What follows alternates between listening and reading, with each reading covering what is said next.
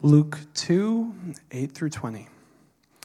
And there were shepherds living out in the fields nearby, keeping watch over their flocks at night. An angel of the Lord appeared to them, and the glory of the Lord shone around them, and they were terrified. But the angel said to them, Do not be afraid. I bring good news that will cause great joy for all people. Today, in the town of David, a Savior has been born to you. He is the Messiah, the Lord. This will be a sign to you. You will find a baby wrapped in cloths and lying in a manger. Suddenly, a great company of the heavenly hosts appeared with the angel, praising God and saying, Glory to God in the highest heaven, and on earth peace to those on whom his favor rests. When the angels had left them and gone into heaven, the shepherds said to one another, Let's go to Bethlehem and see this thing that has happened, which the Lord has told us us about. So they hurried off and found Mary and Joseph and the baby who was lying in the manger. And when they had seen him, they spread the word concerning what had been told them about this child. And all who heard it were amazed at what the shepherds said to them. But Mary treasured up all these things and pondered them in her heart. The shepherds returned, glorifying and praising God for all the things they had heard and seen, which were just as they had been told. Thanks, Daniel. Good morning or good afternoon. Gosh, I practiced that too. Just kidding. Well, I don't know if you heard it in the reading, but I did. It was a long time ago in a Galilee far, far away. Huh? I, I know.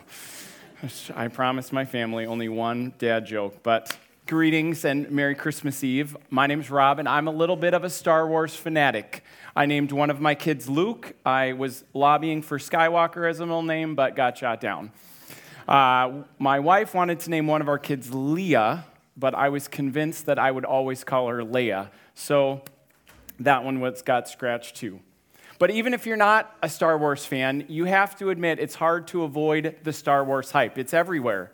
From Baby Yoda from The Mandalorian, I mean, seriously, so stinking cute. I had to start watching the show um, to the third installment of the third trilogy, The Rise of Skywalker. And please don't tell me anything because I have not seen it yet. But uh, I, which is hard to avoid because of all the talk out there, especially when I'm secretly shopping for the perfect lightsaber to put in my stocking. So um, I'm holding out for that. But uh, the reason I bring up Star Wars is because actually Star Wars and Christmas have more in common than hype and gifts. Maybe you don't know this, but the writer of Luke puts um, in the story these events that sound eerily similar to Star Wars. First, it starts out with um, in Luke 2, verse 1. In those days, Caesar Augustus issued a decree. Now, we always skip right over Caesar Augustus.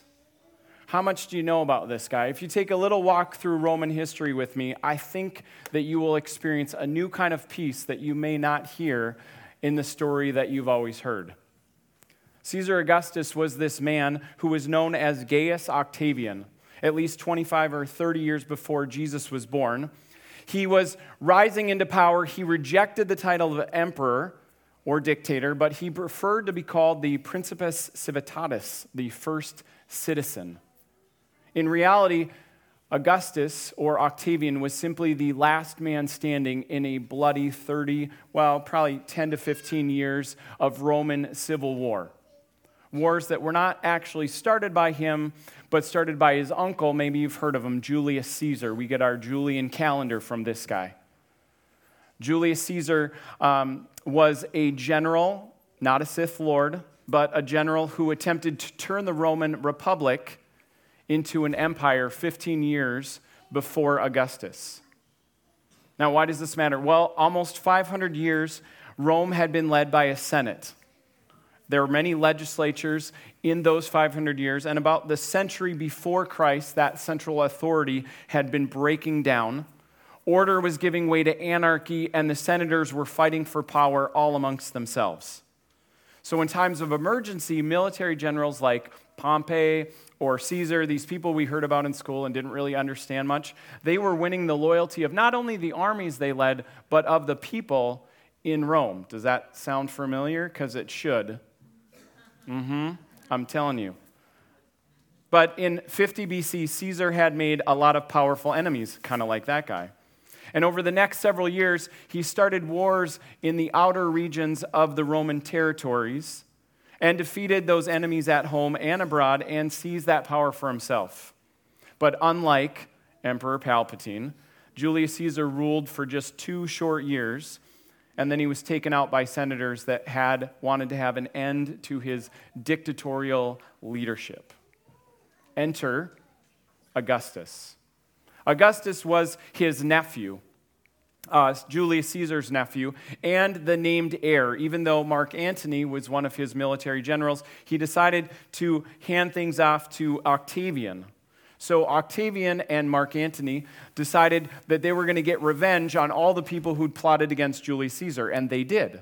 They divided the kingdom of Rome up between uh, Octavian taking the northern part of the emperor, the territory, and then Antony taking the southern territory. That was Egypt and coming around to Israel. And if you know your geography, then you'll know that in, unless you take a ship to go from Rome to Egypt, you have to pass through Israel and Judah, where all of God's people live. This is what's happening in the time before Christ. We skip over it because we don't think it's that important, but actually, this thing that was so volatile when, when the story read that when we hear that, that things were up in air, that it was difficult to live in this time, this is why it was difficult. Years and years of civil war, because obviously Mark Antony, he wanted power. Octavian, he wanted power. Antony just happened to be seduced by Cleopatra, who actually had a child with Julius Caesar. I know it sounds like a soap opera, doesn't it? Or at least Game of Thrones ish, but not the Bible. But actually, this is what's all happened before Jesus comes on the scene. So, Mark Antony and Cleopatra, they, uh, they have a thing and they start attacking Octavian, but he gets word and he comes to attack first. In this place called Actium, Octavian defeats Antony and Cleopatra. And he solidifies the end of all this civil war after over 15 years of civil war. And the people all herald him as the next great ruler, the supreme leader, if you will. He actually says, No, I don't want to be supreme leader. And they call him instead first citizen, and they change Octavian to Augustus, Latin for revered one. Interestingly enough, the King Herod that we read about in the Bible actually sides with Mark Antony. And then when he sees that Antony is losing, he quickly switches sides, flips, and says, Oh, Octavian, your majesty, I'm really loyal to you and I'm loyal to Rome. And Herod is able to retain power in Israel, the king of Israel. That is the life that Jesus is born into. So when Augustus decides to issue a decree. The, the, this one on taxes is a smaller one. The bit, much bigger decree that he issues just a few years into his tenure as supreme leader is the Pax Romana, the Roman peace. This decree that says that everyone is free to travel and trade in the Roman Empire because Rome's army is going to be scattered throughout all of its territories that basically covered the known world at that time, only being blocked by deserts, going all the way up into Britain, all the way down into Egypt, and all the way across the um, towards India and China, except getting stopped by deserts and mountains. Vast, vast empire the army is scattered throughout, and as long as you don't cross the army, you can have peace. Not to be outdone with just being named the revered one, there was Halley's Comet, I believe that's the correct pronunciation. Halley's Comet streaks across after Augustus is crowned king, even though he won't call himself king. And he says, Oh, that is a sign that Julius Caesar is now with the gods. And so, if Julius Caesar, my adopted father, is a god, that makes me the son of a god. Although the people like to refer to Augustus as Soter or Savior. interesting that 25 years before Christ comes on the scene, there is someone who is claiming to be the Son of a God and the Savior of the world. Interesting. We don't always read that. Why do I bring it up? I bring it up because it's a dramatic story. It sounds like Game of Thrones. It sounds like uh, the Hunger Games. It sounds even a little bit Lord of the Rings ish. It sounds like a good drama. In fact, it's what George Lucas based the Star Wars saga on the fall of the great Roman Republic into this empire. It's dramatic, but it's not scandalous. See, the story of Christmas is scandalous. And we hear it so often that we don't let ourselves really understand what it means. See, Augustus is this ambitious man from this average family who worked his way from soldier to military commander, from military commander to emperor, and from emperor to the son of a god. And we like that story. That's an interesting story. It's one we'd watch or read or listen to. And I think the reason why is because secretly, we all want that story. Man, if I could rise up in power from this to this to this. Oh, if I could just rise up in my company from this to this to this. Oh, if I could just rise up in my school from this to this to this. A man that becomes a God. And if you look through all of the libraries of the world, guess what? You can find that story in every one of their libraries. Look in Rome, look in Greece, look in uh, Scandinavia, look on the other side of the world in China and Japan. Every culture has stories, and it's usually men, of man assuming power, wanting more power, and succeeding and possibly even attaining godlike status. It's dramatic. But like I said, it's not scandalous. Scandalous is what we see in the Christian story. It's what we see in the Christmas story. God becomes human. The creator of the world, as author and theologian Frederick Buechner says, the creator of the world, the one to the ends of the earth, comes to us in diapers. It's not the incredible work of a powerful man. It's not the bold strategy of a wise woman. It's not even the faithful result of a religious person. In fact, it should shame the most powerful of human accomplishments. It's a mere child placed at the midpoint in human history that we didn't do anything or achieve anything to be a part of. God comes to us. It's what Minnesotans would call interesting. But like I said, Frederick Buechner calls the whole Christian story strange. And until, he says, until we too have taken the idea of the God man seriously enough to be scandalized by it, we have not taken it as seriously as it demands to be taken. Think about it the idea of God filled baby sitting in a pile of straw. The one who creates the world now can't do anything. It's something that we've grown up with that so many of us don't really think about it until we've outgrown it. But if we just consider the way that Luke writes the story, he takes the backdrop of the, the greatest empire of the world, maybe not the best, but the greatest, and he puts it in the, in the shadows of the greatest emperor of the greatest kingdom.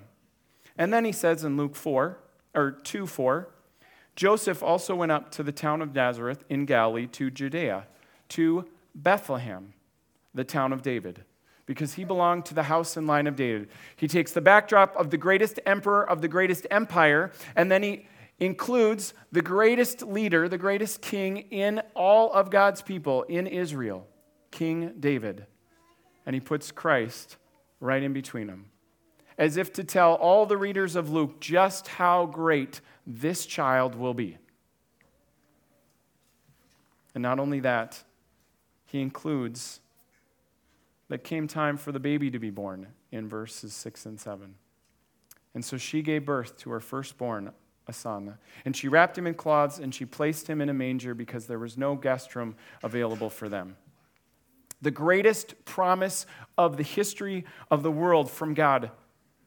This act that didn't require any human doing, no human participation whatsoever, initiation whatsoever, that God saw the misery of the world and himself put himself in the story to rescue us. He came not as a mighty one, but came in obscurity. And he didn't arrive in a palace or a temple where he should be as a king or a priest, but those places have guards and barriers and they keep certain people out. Instead, he came in a place that anyone and everyone who has eyes to see can find him, even shepherds. The story says that there were shepherds living in the fields. Do you catch that? They're homeless. They're not staying in the fields, they're not working in the fields, they're living in the fields. The shepherds came to homeless, indentured workers. And the angel of the Lord shone around them, and the glory of the Lord was around them, and they were terrified. But the angel said, Don't be afraid. I bring you, you, homeless shepherds. Good news of great joy. Today in the town of David, there is light. A Savior has been born. He is Christ, the Lord. And this will be a sign to you that you will find a baby wrapped in cloths and lying in a manger. You will not find a king in a palace. You will not find a high priest in the temple you will find a baby in a manger. Well, shepherds are not worried about babies and mangers. That they're not kept out of things by babies and mangers. So they didn't sit around wondering, is this really a message from God? Like some of us do. They didn't sit around and go, hmm, who's going to watch the flocks? Now, I'm sure someone did watch the flocks. They didn't sit around, ooh, I've got to make sure I have the right clothes on. I'm sure they wore clothes, but they came. And they didn't worry about what they would look like or even what they would say because nobody has pretense when it's a baby.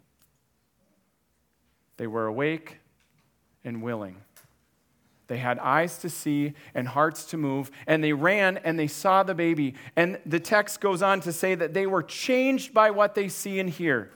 It says in verse 15, when the angels left them and had gone into heaven, the shepherds said to one another, Let us go to Bethlehem and see this thing that has happened, that the Lord has told us about. And so they hurried off and they found Mary and Joseph and the baby who was lying in the manger. And when they had seen him, we just consider that today. When they had seen him, they spread the word about what concerned him. And all who heard them didn't see the baby, didn't see the angels, just saw the shepherds, the homeless guys who sit with the sheep. They too were amazed. See, I think that that's what we're invited to do at Christmas. We're invited to see and be changed and worship and bow down by the God filled baby. Do you let yourself be scandalized by the story? Do you consider just the atrocity that nothing we did as humans, as great as we are, brought this about? It was only and all the work of God.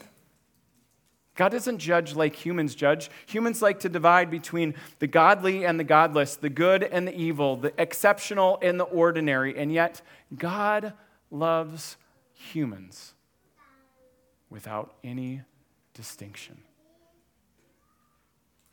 God became human, and he invites us to become truly human. If you want to be changed by the Christmas story, let yourself become truly human to see and hear and feel. To surrender the fact that you can't bring about any amount of God thing in the world, and neither can I. But as we come to God and accept and admit that we are not good enough, we can receive Him like the shepherds receive Him. And I believe we can be changed today. Would you consider the God filled baby this Christmas? Would you pray with me? Holy God, you are good. You are the creator of the universe, and your mercy and your goodness came to us. God, we admit that we cannot do it on our own. We are not good enough. But you never asked us to be. God, we fall far from you. We doubt you. We leave you. We reject you. We attempt to do it on our own. We love the stories of people becoming godlike, and yet you became like us. You came from a virgin without sin. You lived a perfect life without sin, and you offered your life in death without sin to be the offering for us. God, let us never tire of that story. You did it to be in relationship with us, not so we could know something, say something, believe something, or be labeled something, but to be with us. God, I pray that you would wake us up and open our eyes to the reality that we need you that we don't have to be needy to need you, that we can be in need of you and be competent, loved, talented, skilled, blessed, courageous, strong, intelligent beings. God, would you change us today? We don't need to run after power because you have all the power. We don't need to wonder if there's a purpose in life, God, because you are the one who fills that purpose. God, would you speak to us about where we're at and what we need today to be changed by you?